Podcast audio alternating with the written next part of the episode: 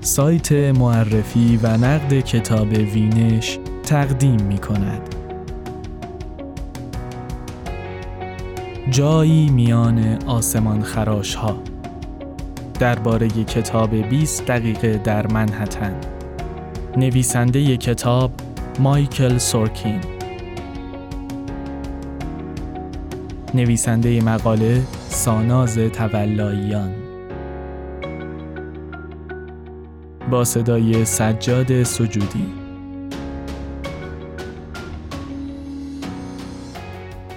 کتاب 20 دقیقه در منحتن یادداشت‌های مایکل سورکین معمار و منتقد شهری است از سالها زندگی و کار در منحتن نیویورک. او مخاطب را در طول 20 دقیقه‌ای که بین خانه و محل کارش پیاده فاصله است به گردشی در خیابانها، پیاده روها، ساختمانها و آسمان خراش های منحتن می‌برد و کمک می کند بهتر با سازوکارهای شهری و شکلگیری بناها آشنا شود.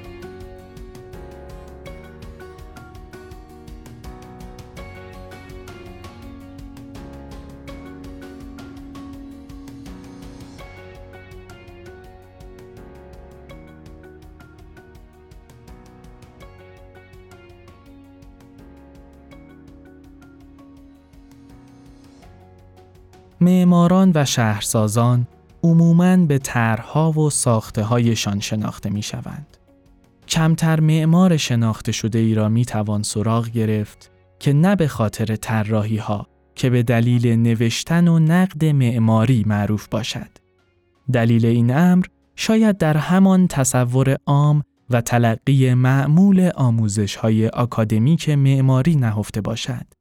که معماران و طراحها تربیت می شوند که بسازند نه آنکه بنویسند تفکری که نوشتن را برای معمارها نوعی فعالیت ثانویه قلمداد می کند که قرار هم نیست زیاد عمیق باشد اما معمارانی هم هستند که این قاعده کلی را برهم بزنند و قلمشان نه فقط برای کشیدن که برای نوشتن هم استفاده شود. مایکل سورکین معمار شهرساز و منتقد شهری یکی از همین افراد است.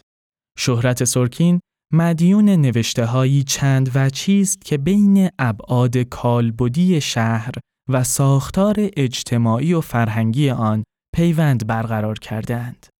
روی کرده سورکین و امثال او در تحلیل ها، بناها و فضاها چه در سطح های کلی و عام از معماری و شهرسازی و چه حتی در سطح تخصصی تر مخفول مانده است.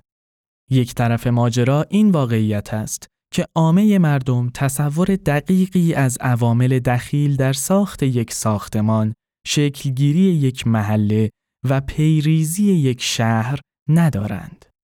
طرف دیگر هم آن است که مسائل فنی و تکنیکی طراحی معماری آنقدر گسترده است که فرصتی برای تعمق فردی و دقیق همه معمارها در باب پیشینه شهرها و محیطهای مصنوع و نوشتن و نشر آن باقی نگذارد. اینجاست که اهمیت کار سورکین دو چندان می شود. او دست روی مسائلی می گذارد که کمتر کسی به آن می پردازد. این کار باب گفتگو را باز می کند و باعث می شود شکاف بین ما و محیط ها پر شود. سورکین به مخاطب غیر تخصصی معماری و شهرسازی کمک می کند محیط ساخته شده را بهتر درک کنند و به همسنفان خودش یادآوری می کند که معماری فقط آن خطهایی نیست که روی کاغذ بکشند و بعد تبدیل شود به سقف و ستون و فضا. معماری فقط ستون و سقف و پنجره نیست.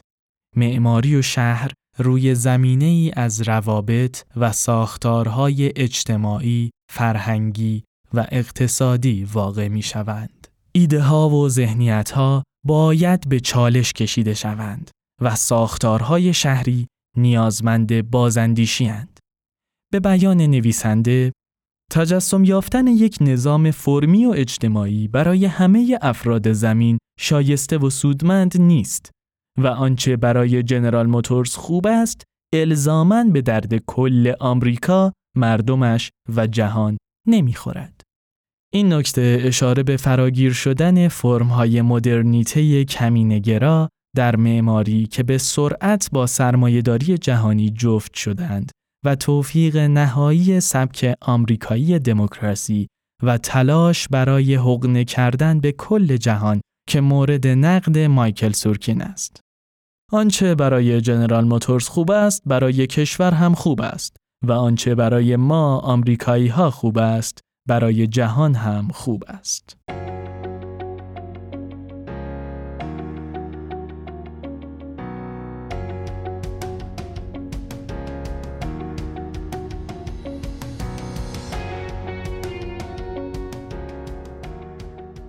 مایکل سورکین مخاطب را به گشت و گذاری در منحتن نیویورک می‌برد. 20 دقیقه مدتی است که سورکین از خانه تا محل کارش قدم می‌زند. از پله های آپارتمانی که در آن ساکن است شروع می کند، به سکوی ورودی می رسد، از در ساختمان خارج می شود و بلوک را بررسی می کند. و بعد بحث را به میدان واشنگتن، محوطه لاگواردیا، سوهو، خیابان کانال، تریبکا و شماره 145 خیابان هادسون میکشاند. او در خلال توصیف این پیاده روی کیفیت های کالبدی و اجتماعی شهر را بازگو می کند. از تجربه شخصی خودش شروع می کند و آن را به جزئیاتی پیوند می زند که باید در زمینه عمومی ترشان دیده شوند. به خواستگاه ها سرک می کشد و گاهی هم حین توضیح یک کلیت پذیرفته شده شروع به شرح مثالی جزئی می کند. از ساخت و سازها، فعالیت های فصلی، تغییرات زندگی تجاری، تغییرات فرهنگ و جمعیت، رخدادهای شادمانه شهر و همینطور کیفیتهای محیط پیرامون خود می‌گوید. پای افراد، جنبش های مدنی، سازوکارهای قانونی، باید و نبایدهای اجتماعی و حتی تبعیض علیه یک قومیت، مذهب یا نژاد را وسط می کشد. منطق تصمیم های مدیران شهری را برملا می کند تا نشان دهد شهر از سازوکارهای در هم پیچیده ای تبعیت می کند. و معماری آنطور که خیلی ها تصور می کنند فقط ساخت بنایی ساده نیست. می‌خواستم مباحثی را کنار هم بیاورم که معمولا از هم جدا هستند.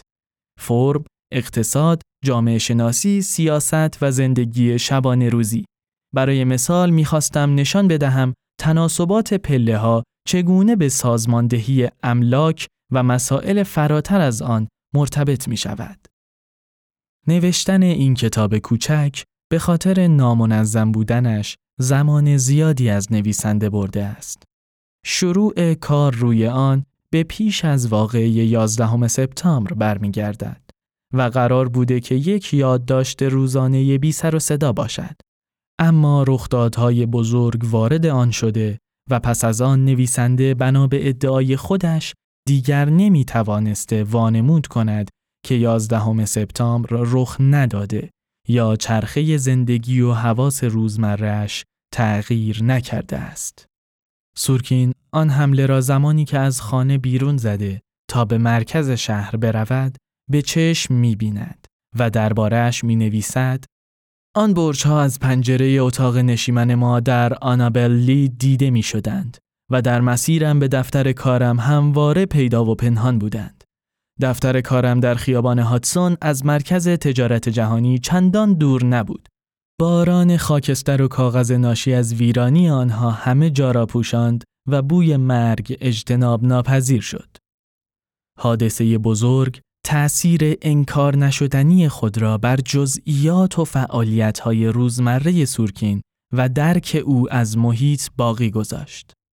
آن برجها از خط آسمان شهر حذف شدند.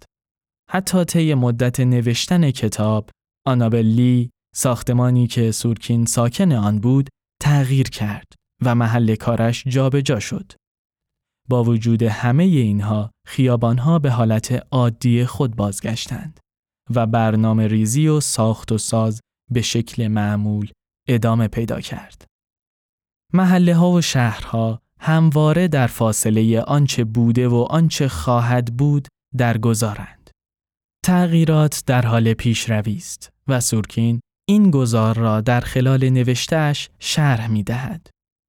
گذار از ساختارهای مدرنیستی قرن بیستم به تقارن و دوربین های جاسوسی که نشانه های شهر امپراتوری قرن بیست و یکمند.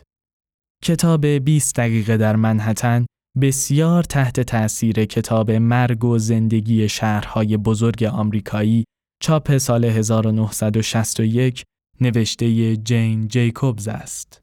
جیکوبز شهرساز یا معمار نبود و نظریاتش را فقط بر پایه زندگی در بافت شهری منحتن ریخته بود. او منتقدی اجتماعی بود که آرمان حضور فعال اجتماع در کالبد شهرها را در سر داشت و کیفیتهای حضور مردم را در خیابانها و پیادهروها گوش زد می کرد. شاید بتوان گفت داستانی بودن کتاب سورکین نیز در پی بیان واقعی این کیفیت هاست. درسی که از سورکین میآموزیم تعامل با تمام چیزهایی است که در هم آمیخته‌اند و فضای شهرها را شکل می‌دهند.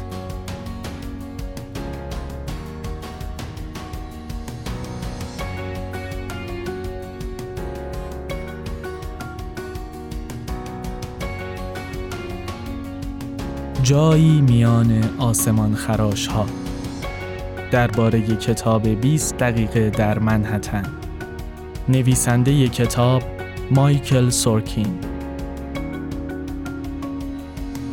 نویسنده مقاله ساناز تولاییان با صدای سجاد سجودی.